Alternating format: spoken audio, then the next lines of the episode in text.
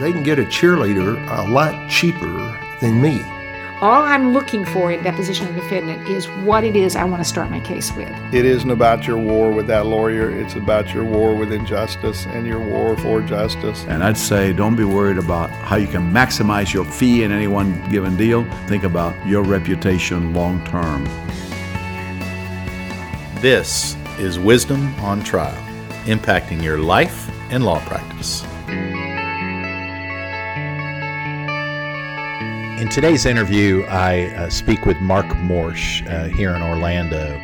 Uh, Mark uh, was an active practicing lawyer uh, for a bunch of years and had a very successful practice in Orlando. And I met him when uh, we had a case where we represented different clients, um, but we were interacting, fighting with the same defendant. And I remember liking him at that time. Um, over some period after that, Mark encountered some very serious difficulties with the bar, and uh, it ultimately, unfortunately, resulted in him losing his license, and he uh, went to federal prison and uh, went through a serious experience, you know, walking out. What does it look like to uh, shift from a successful law practice to um, where he ultimately journeyed? I think what you'll find is that uh, Mark is very authentic and he's very vulnerable in this conversation. And there are lessons in what he shares that we can all benefit from. Lessons about uh, being sure we don't get isolated uh, so we have checks and balances on the choices that we make.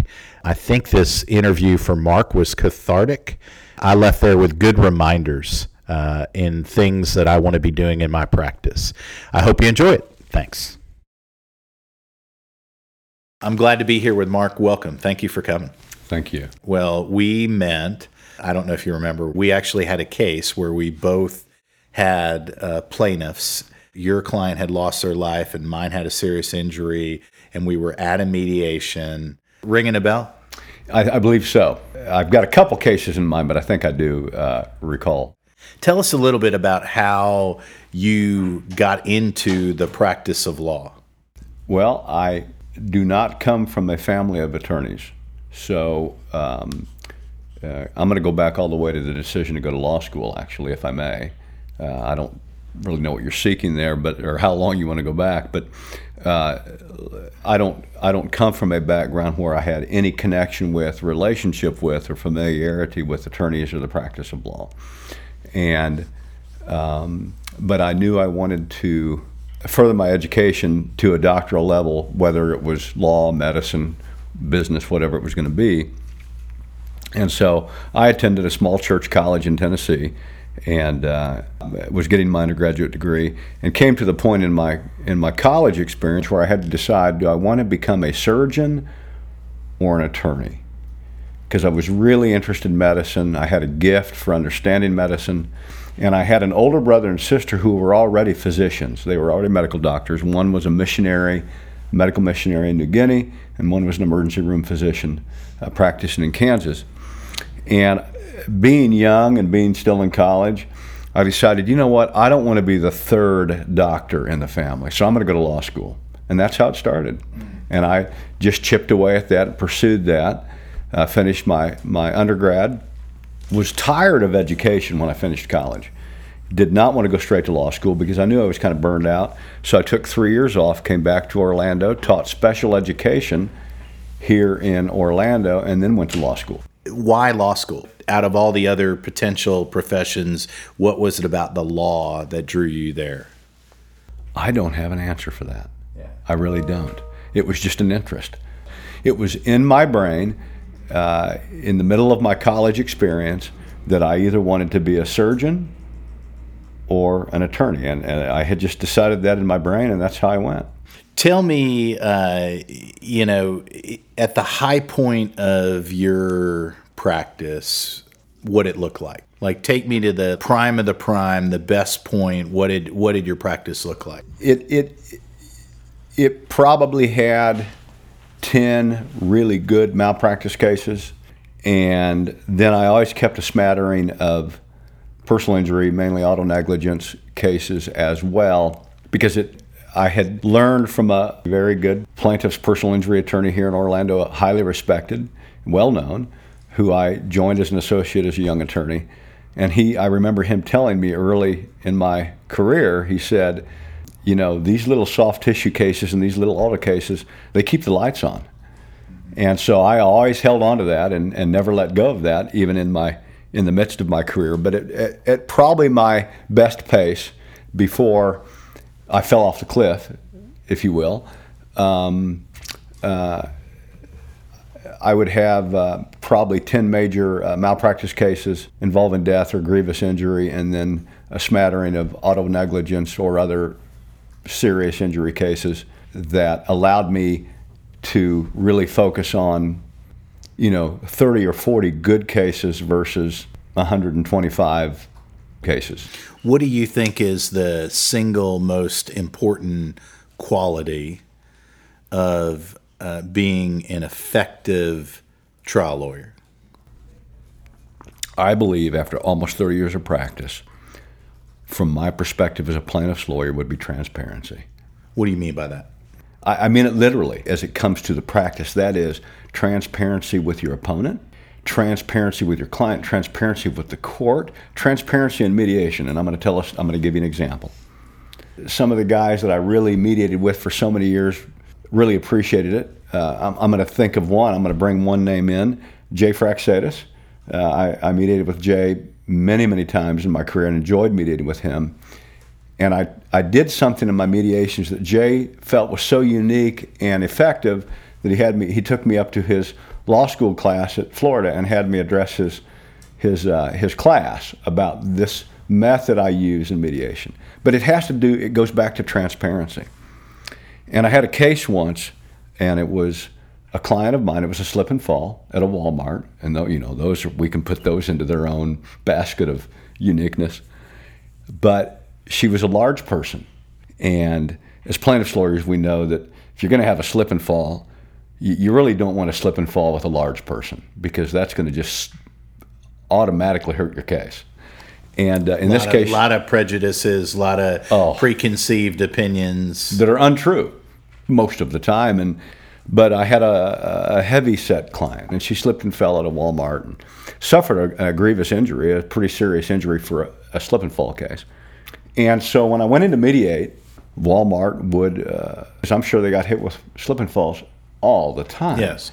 And, and so they would make you prove your case. They would make you show your case and prove to them that they had a case. It may not go to trial, but if you're going to get a six figure settlement on a slip and fall from Walmart back when I was doing it, you better show your case. I don't You think that's changed a whole lot. Yes. So in this case, I had gotten permission on how I would mediate this case and give my opening statement with my client before I gave my opening statement. And I decided I was going to go in at mediation and I was going to fall on my sword, admit what was bad with my case, and completely turn it around so that I would use it as a strength. So I went into that mediation in my opening statement and I talked about the most negative things my case had, including the fact that I had a very large client and I completely stole their case. I stole their thunder. I stripped their gears, and we got a good six figure result. So, when I talk about transparency, Dave, uh, I am talking about it in the practice itself, but I'm also talking about transparency with your opponent. And I'm talking about transparency with your client. And that probably to me is the singular most important reality uh, that I take out of my 30 years of practice, which also because I did not utilize it led to my downfall as well. So a, it was a, but it's still the most important thing. Well, I'll be transparent with you. Um, as you know, um, while I, I'm interested to hear about uh, your thoughts on general law stuff, eh, really the the driver is, I mean, when I met you, I could be wrong, but my my memory is you've got this nice office. I think you're driving a Porsche. Uh, wife, children, from the outside looking in, good looking, healthy, uh, uh, what appeared to be a, a thriving practice. And, uh, and then one day in the journey, I read an article in the paper and uh, I would love if you're if you're cool with it to kind of unpack that. Please do. Uh, Okay. please do. I'm, I'm, I am uh, going to be uh, as transparent as I can be. I'm, Okay. going to abide by that word. So the the piece that I want to start with is uh, knowing where it all kind of ended up. What led you down the path where you went to the left rather than the right? In other words, you would say, uh, "I made some choices here that began the process." That made me vulnerable for what ultimately happened. Yes. Um, I, I can probably point to one major factor and then lesser factors, but I'm going to I'm going to focus on the major factor because it, and I'm talking in my case professionally speaking, where it ended my career, and dramatically and drastically changed my life forever. I didn't get up one day, walk out the door, and fall off the cliff. Uh, there was a period of time and distance between choices and decisions and that actual fall. The fall was acute, it was abrupt, and it was right off the cliff. And that all happened in one fell swoop, if you will. But I would say that for me, I always had, for most of my career, a partner of sorts. Now, I had law, I had law partners when it was uh, Parrish, Bailey, and Morse back in the day. Uh, when I went on my own, I did not have law partners, but I certainly had associates that I hired. And I had a business partner who was a non lawyer who was actually uh, a very vital part of the, the balance of the business practice. And, and he handled most of the business side of the practice because I loved the law, I loved it purely. And I didn't want to be burdened with the business side of the practice. Salaries and, you know, I'd interview staff and all of that. 401k plans. I didn't want to worry about that. Insurance, budgets insurance. and Health insurance, bank accounts, dental insurance. and people getting sick and all of that. No, and I had a business partner who was a non lawyer who was 20, 21, 22 years older than I was, who he was paid well and compensated well. He was also a rainmaker. As a non lawyer, he had great business contacts and he brought a lot of good business into our firm. So we were actually, maybe not legally, but practically business partners. And, and but he he was a good anchor, and he took care of the business side, and it freed me up to pursue my first love, which was the law. I could focus on the law. I could focus on my case. I could focus on my trial. I could focus on my client, and he did all the rest, and it was perfect. It was a perfect balance. I made the mistake. I had I had going th- I had gone through a divorce, and I had remarried, and I had remarried a quite a bit younger lady. That tends to happen, I hear. It does, but it's all part of the picture, and there's no blame here laid at the at the feet of anyone. I want to stop the press right now and make something very clear to you and to anyone listening. I blame only one person for my failure, and that's myself, no one else. But I had remarried, although my second wife was not highly educated from the standpoint of formal education. She was a, a bright young woman, and I made her my office manager, and, and she did a great job managing my office. Although there are dynamics that occur when you have a when you have a long-standing relationship with a business partner, and then you bring in a young second wife who's your business manager, there's going to be conflict inevitably. It just feels like uh, an inevitable problem uh, I in think- I- hindsight. I think it's Groundhog's Day Yes. was the movie. So it that happened. It led to my business partner leaving the practice. And that was the singular most fatal step I ever made. From a macro perspective, stepping up to 20,000 foot elevation, why was that such a big deal? Because I lost a check and balance in my practice from a business standpoint. My law career did not fail because I was a lousy lawyer. My law career failed because of uh, financial management and mismanagement. And had I not gotten rid of my business partner, I would still be practicing today. That singular decision then led to further degradation and, and, and, and poor decision making on my part that then led to my disbarment.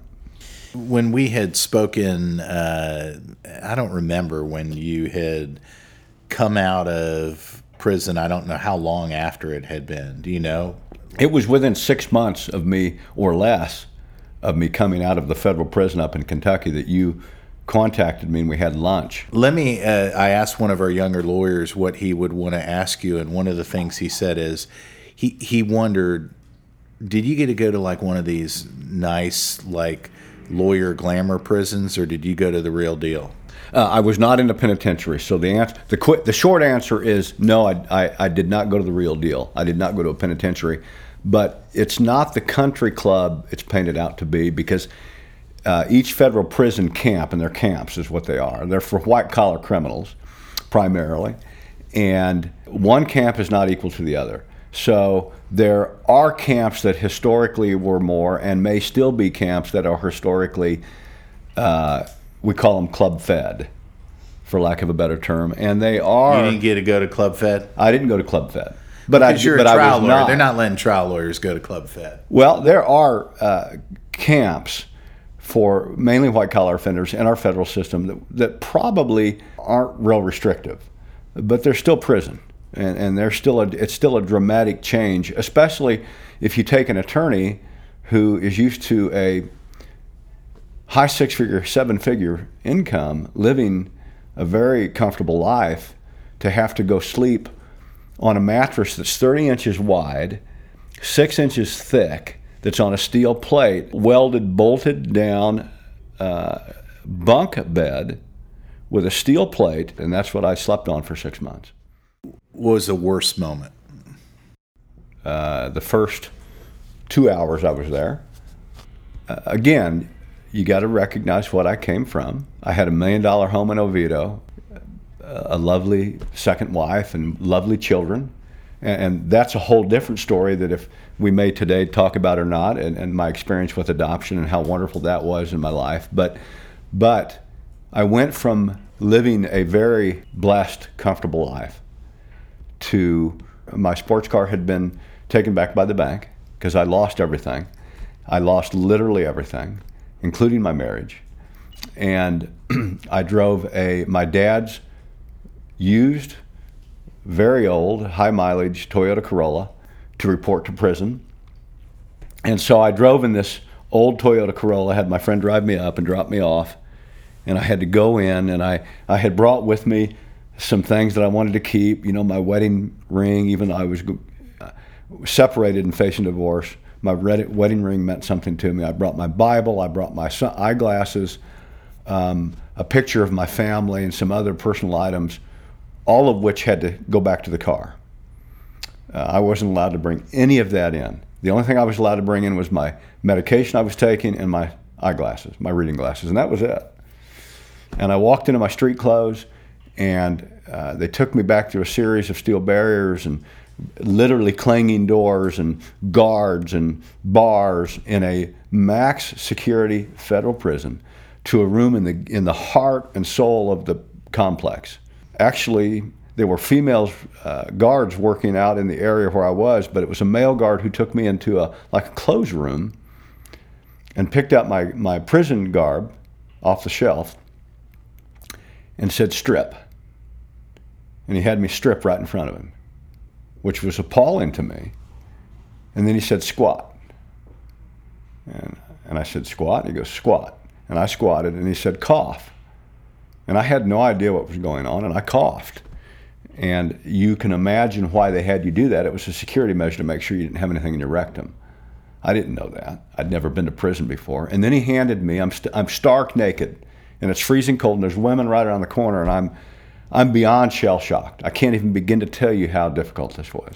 And he handed me a pair of pants which were eight inches too long. I had to roll them up, the kind of army type pants.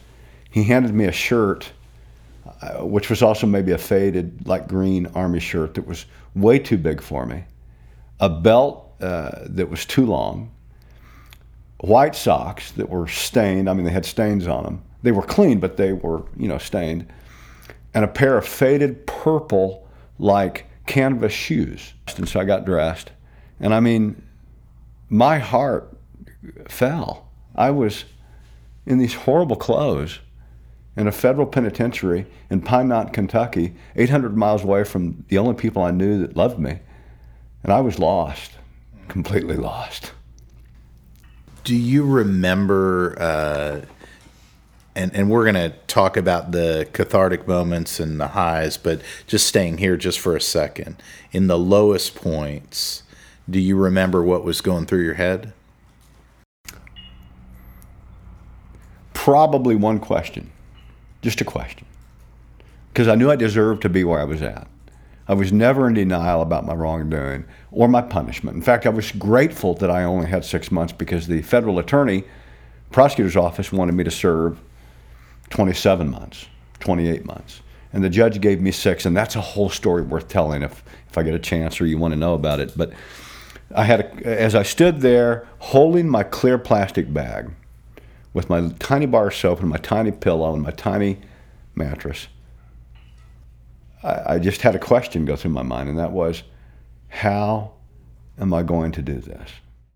And and how did you? How did you make it through it? One step at a time, one day at a time, one prayer at a time, one tear at a time, one new friend at a time. Because what happened, what those men did, you would not imagine. What friendship meant, what um, a handshake, a kind word meant, you have no idea.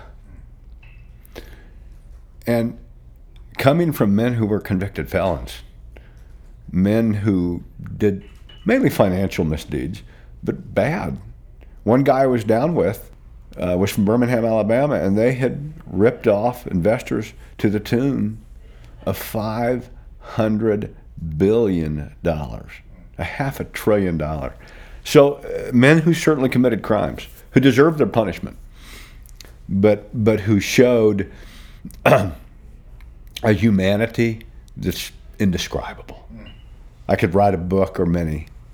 You don't know till you're there. And these men, fellow felons, or most of them are still there, by the way. Very few men got six months.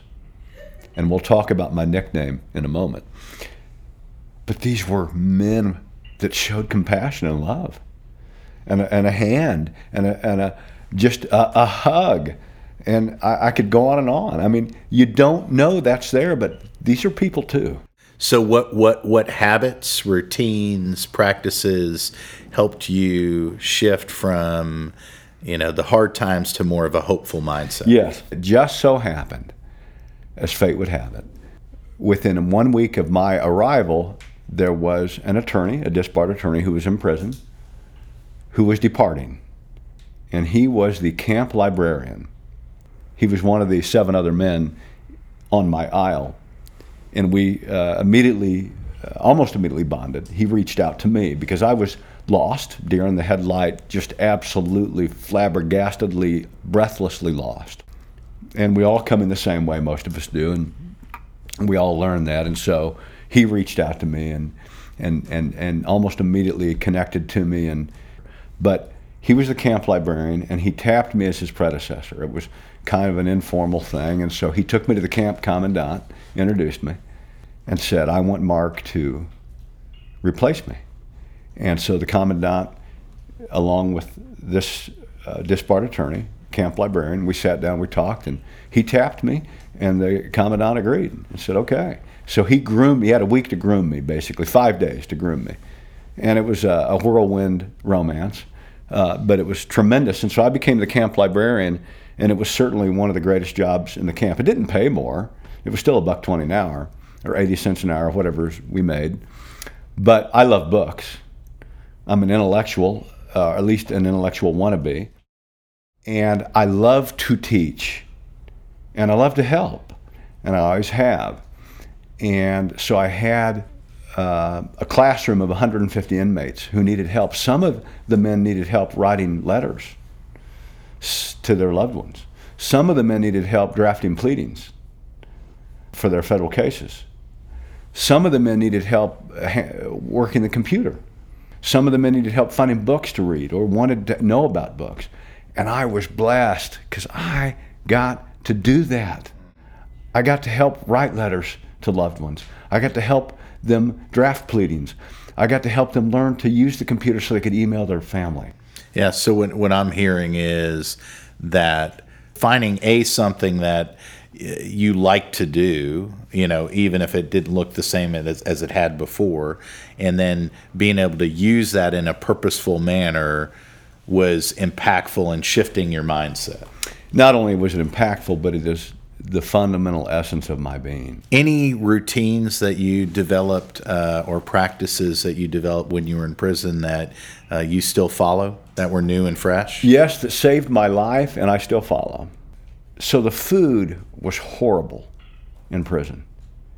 It, in our camp, it was. It was just horrible. It was horrible in every way. It was loaded with fat and sodium and unfit for human consumption. Not all of it was, but yeah. it was horrible food.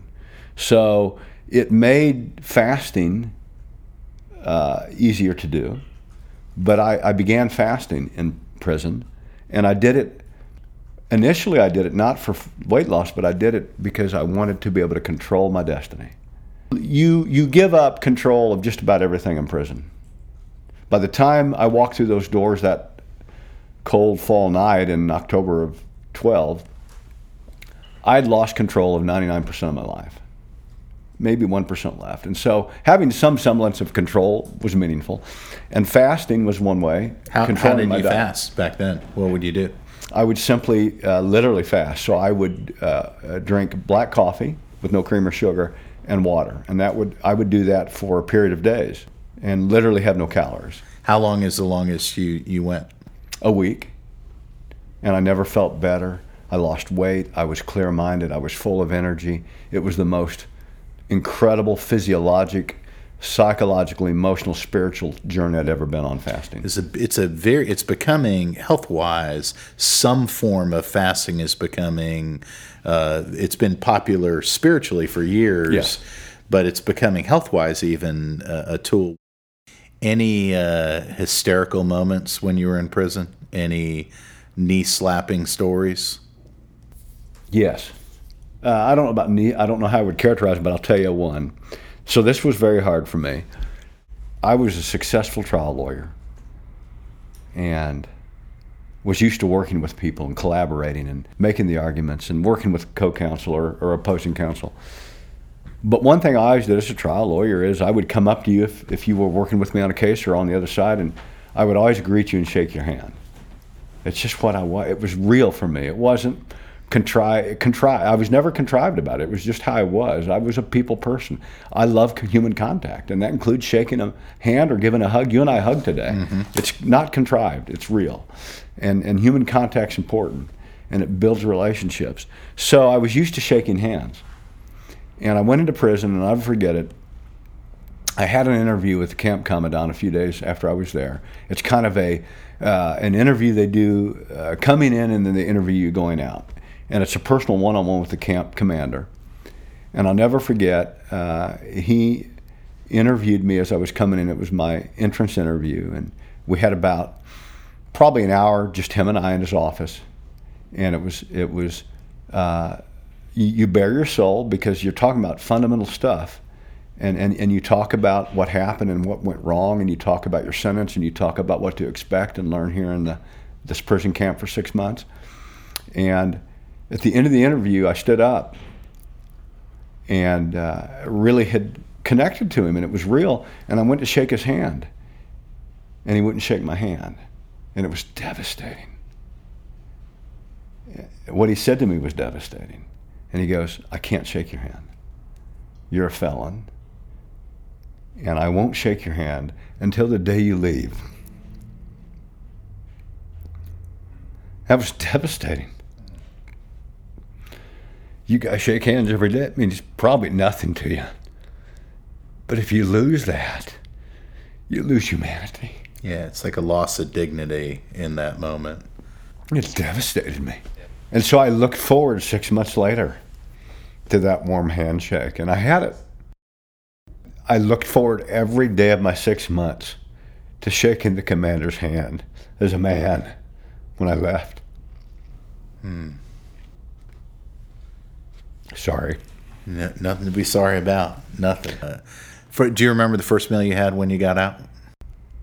Yes, I do. Um, the day I left prison, uh, it was uh, about March 12th, about. So it was March 12th of 2013. And I got on a Greyhound bus with a Greyhound one-way ticket to Orlando, Florida. Literally, it's like a, it's almost like I'm making this up, and I'm not. And I was given this this debit card from the Bureau of Prisons, and I think I had eighty or ninety dollars on my account.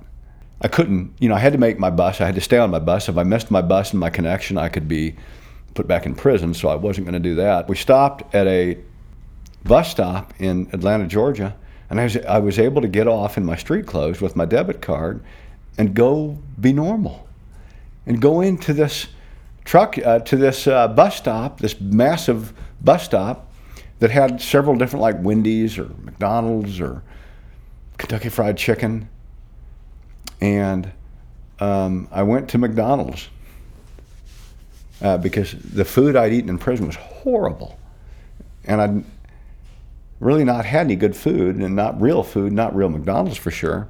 And I got a, a, a Big Mac and a large fries and a chocolate shake with my debit card. It was my own money. I could spend the way I wanted. You can't do that in prison, and you can't get McDonald's in prison at least not at my camp. And I felt so human. I felt so free. It was being human again. So that was my first meal. That's good. And it was incredible. How that chocolate shake taste? Buddy, I couldn't drink it fast enough. Thank you, sir. I'll have another one of those chocolate Oh, shakes. yeah. Well, T- tell me this: What has been in the kind of healing process most helpful for you? And and here's what I'm learning over time: we all have pain. They're all different. I'm not I'm not minimizing or maximizing anything, but sometimes if we hear how someone else walks through pain, it can be helpful um, to others. What are the things that you're doing that are most helpful in your healing? there's probably several things I can look at, but for me, and, and you're going to remember this when we spoke some months ago, one of the things that probably led to my downfall was my unwillingness to own things. And I'm not talking about sports cars. I had nice ones, or houses, or bank accounts. I'm talking about owning stuff deep inside you that you should own as a man or a woman. And so for me, owning what I did has been fundamental to my salvation. And I'm not talking spiritual salvation, I'm talking about salvation in life, recovery, grace, forgiveness. And those are religious terms, but I'm not talking about them in a religious sense right now. I'm talking about literal salvation, being saved from utter destruction because what I've been through has destroyed many men. They didn't make it. But it owning my past and my failure has literally been my saving grace, my salvation. And I own it every day. It's a daily walk that I'll never stop experiencing. My salvation is getting up every morning and owning my failure. Not to stay there, Yes. but to grow. Yes. And grow I do. And Yes. grow I have. Yes. And grow you will continue and grow to. I will continue Yes, to. yes. And this is part of my growth. Talking to you is part of my good. growth. Well, let's get after. Um, you know, my heart is. I, I often say, I know I'm going to fall down. I, I just prefer for it not to be violent. I know I'm going to make mistakes. I just prefer for them not to be colossal. And I learn uh, uh, oftentimes best from other people's struggles. And I see that and I say, okay, I want to avoid that. Uh, if you were to identify some themes that kind of led down the path that that you did, less focused on the facts of what happened, but more about the theme. I know one of them is isolation and the lack of checks and balances. Tell me a little bit more about that. Yes. So, um, for the bulk of my career, I had partners. I had people in my life that I respected enough that I listened to them. That's so important because we can have people in our lives, but if we don't listen to them, it's meaningless or it's noise at best. So for me, I was blessed enough, lucky enough to have, in this case, men uh, who I could name, and it, it doesn't matter. But I had men in my life for most of my career who I respected enough that I would listen to. And that gave me the upbringing as a young lawyer and then later on as I matured and the guidance and the structure to be successful and to make good decisions. I lost that anchor when I got rid of my business partner. And within, it was gradual, but within three years of losing that anchor, I fell. I, I drowned. So it took three years because nothing happens like that overnight. It's a degradation. It's bits and pieces. But it's it was the loss of that structure and not having someone I respected that I listened to in my life that led to my ultimate downfall.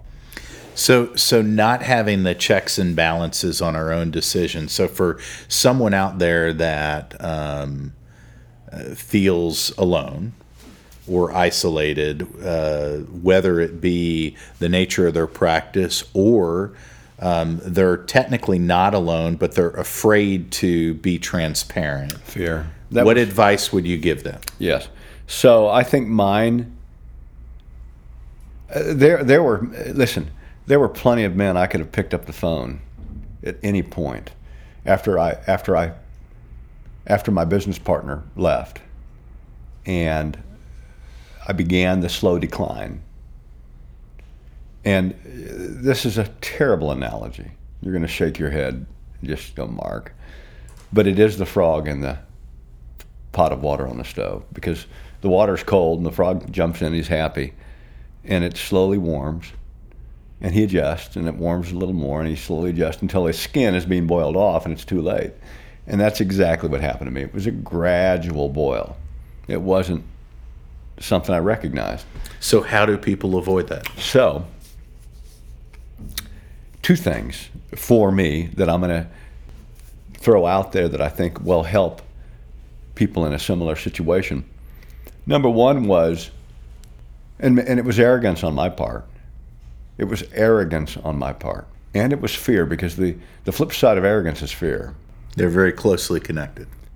And because I was afraid, and when I became arrogant, I was smart enough, successful enough, had enough money, had enough experience. I didn't need a business partner.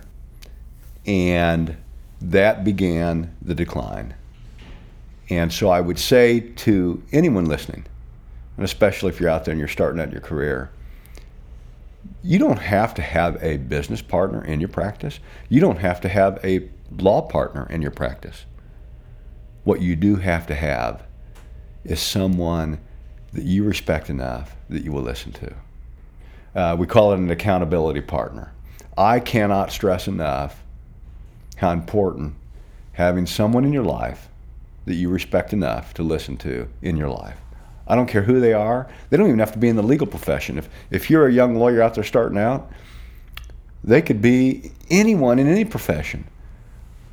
But don't let arrogance blind you to your need for that because the need is there. That it's good because I remember, uh, you know, shortly after you got out, one of the other things that stuck with me is you told me um, the danger of rationalization how when we're alone and we're isolated we can we can just keep rational i need to do it for this person and these people are counting on me and i'm doing it for the family and i'm doing it for the firm and i'm doing it for yes. all those. T- tell me a little bit about that. Yes. So i'm going to i'm going to add one word to that. It's rationalization because i knew better. I was brought up better. I was better. I am better but i wasn't and I wasn't because I rationalized. But along with rationalization, I'm going to add one more word, and that's echo or echo chamber. That's two words, sorry. Echo chamber. But what happens is when you're isolated, I'm in this empty chamber on my own, isolated, arrogant, not willing to listen, not seeking to listen, not trying to listen. Then I begin to rationalize, and then those rationalizations become exponentially more powerful because it's a hollow echo chamber that bounces around with nothing else coming in. You start doing a little bit at a time, and it's a chip at a time, and a chip at a time, and a, a little bit of fudging here and a little bit of fudging there, and before you know it, it's too late. And the counter to the rationalization and the echo chamber, the way to combat that, it seems like, you know, as you look back at it, would be be sure you have someone in your life that is actively in your life, that's participating and giving you candid feedback so that you have checks and balances. Yes to that. Yes, strongly to that. And it's not a sign of, you don't have to, you know, male ego likes to get in the way. Well, you know, isn't that a sign of weakness that you got to have somebody in your life? Because when I was younger, there was a part of me that fought against the idea of accountability because I was smarter than that. I was better than that. My ego, again, it goes back to fear and being afraid but then you want to put on that false bravado. So I don't really need anybody. I'm strong enough. I can do this. I mean, I remember telling myself, Mark, you were brought up, but you know better than you can do this on your own. You don't need anybody. You're at the point in your career. You're a smart cookie. You're you've got plenty of money in the bank, and you're good at. I was good at what I did. I was good at what I did, and it was an honest to goodness good at what I did. But that bred contempt to humble myself to listen to someone I respected.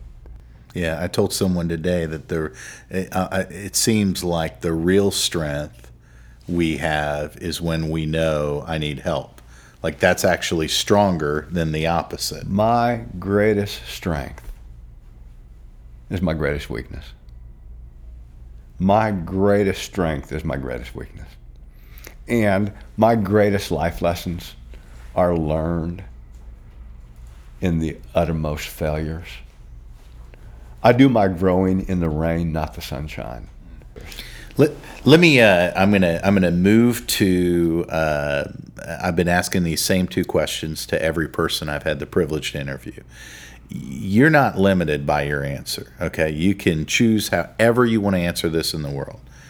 If you were to give some advice to a group of lawyers that were 25 to 35 years old they're they're starting off on their practice or they're starting to gain some traction and you could speak to them and give them any advice what would you tell them?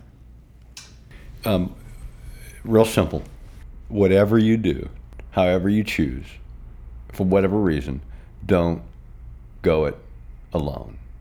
It's good advice. Let's take a second group. 45 to 55. They're a little more established in their practice. They're they're not just in the early stages. What would you tell them? Yes. So I discovered this around that age range, and it's it's the gift I'm going to give to that group of pe- that that segment of the population, and that would be this one word, and that's service. So a lot of us are caught up now mid career we, we've got that head of steam. Uh, our tanks are full. We're doing well. And now we can really kind of enjoy the next 20 or 30 years because we've done all the work. The, the hard work is done.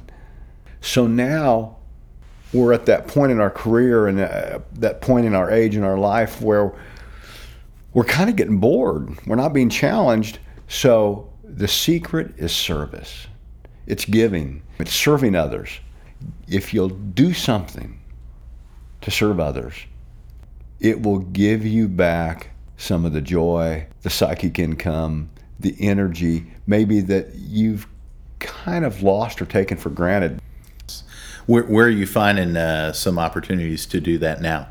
So now I'm financially, I've started over. I've started over about five years ago, but and when you start at zero, it's a long way.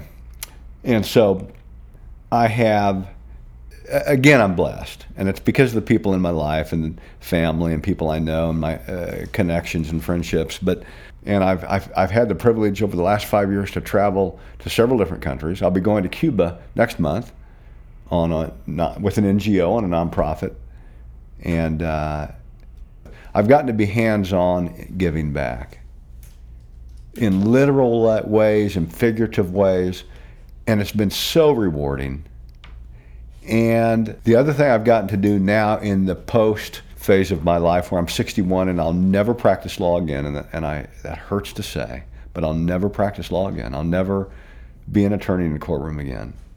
But I've still got these skills and abilities. So I've been given the next best opportunity. And I'm actually getting paid income to work with a an attorney here in town who wants to harvest my experience and my knowledge and my skill, and he wants to try to become a successful trial lawyer and a good trial lawyer. I've always loved to teach, David. I've always enjoyed uh, give, being given the opportunity to help others learn or become, and, and that includes teaching, all the way back to when I first got out of college and taught special ed before law school. And it's so rewarding. Well, I, I hope you. Uh also teach him the he needs uh, a mentor to help keep him accountable. And I'm sure I'm sure you're doing that. And the intangibles, the yes. important intangibles. Yes, you betcha. You betcha. Um, well, uh, I could honestly ask you. I, I've covered one fifth of what I planned on asking you, but I know there's a limit in time. Um, is there anything else that's on your heart that while we have the opportunity, you just want to get out there? I don't want to, uh, if, if you had one message that you wanted to speak out, anything you want to say out? Uh, yes, and it's it's not some uh, nugget of wisdom. It's very practical, but it's this. Um, you know, I am a public speaker. I mean, I was a trial lawyer, so I'm used to speaking to people. And I am willing to share my story anywhere, anytime, in any form or fashion, if it can change the path of one person in life. If, if, if I spent the next 30 years sharing my story, high and low, up and down, black and white, right and left, if it changes, if it saves one life from making that wrong decision, it's been more than worth it. So if if someone wants to get a hold of you, your email is M M O R S C H. That's my name, M Morsch, the number zero at gmail.com. Or they can call me or text me 407 953 0256 we'll see whether you regret giving your uh, cell phone out over the massive uh, internet, but we'll see. We'll I sincerely promise you I will not, only yes. because if I do, I'll do it secretly and I won't tell anybody. But uh, no, I part of my I do have the gift of communication, and and and, and I feel a burden. I feel a, a, a happiness, a desire, a will to be part of the restoration process, and and again, it's the message. And if one life can be changed, if one decision can be avoided, for 30 years of toil, 40 years, whatever God gives me, it's worth it. It's worth every bit of it. Well, uh, I just want to say thank you. Thank you for your transparency, your your uh, genuineness today, and, and as you actually have always been towards me. Um, a friend of mine who served uh, 10 and a half years uh, not in the uh, federal system, but the state system and uh, general population. I, he, he, I've heard him say this to uh, folks who are inmates. He says, When I see you, I don't see the blues that you're wearing. I see future fathers and teachers and preachers and businessmen, and he just sees hope. And I just want to tell you, when I see you, um, I don't see your past, I see your future, and I see uh, impact and future and hope. So I really uh, genuinely appreciate you sharing, and I wish you the very, very best. Well, I uh, I hope you enjoyed that. That was uh, not the lightest interview that I have done, and uh, I really, really appreciate just how brave Mark was in sharing the challenges that he went through. Um, for me, I liked the humanity of his encounter in, in prison and the unexpected areas where he experienced hope. And I think the bigger narrative with Mark, we need to be careful that we have checks and balances in uh, what we're thinking and what we're doing. And the more we isolate ourselves away from other uh, lawyers or people that understand our business and our lives and our values, um, the more dangerous it is. And so um, I'm thankful to have people in my life that speak truth, um, both within my firm and outside of my firm. And so I just want to encourage everyone to be sure there are people in your lives that uh, help disrupt the echo chamber that can be going on in our brains. Uh, again, I appreciate you listening. Next uh, podcast, we're going to be uh, playing the interview I did with uh, Judge Kevin Weiss, who is a, a, sitting circuit court judge in Orange County. And uh, I really enjoyed it. He was great. I, I think he offers a lot of good practical tips for all lawyers. Thanks again for listening.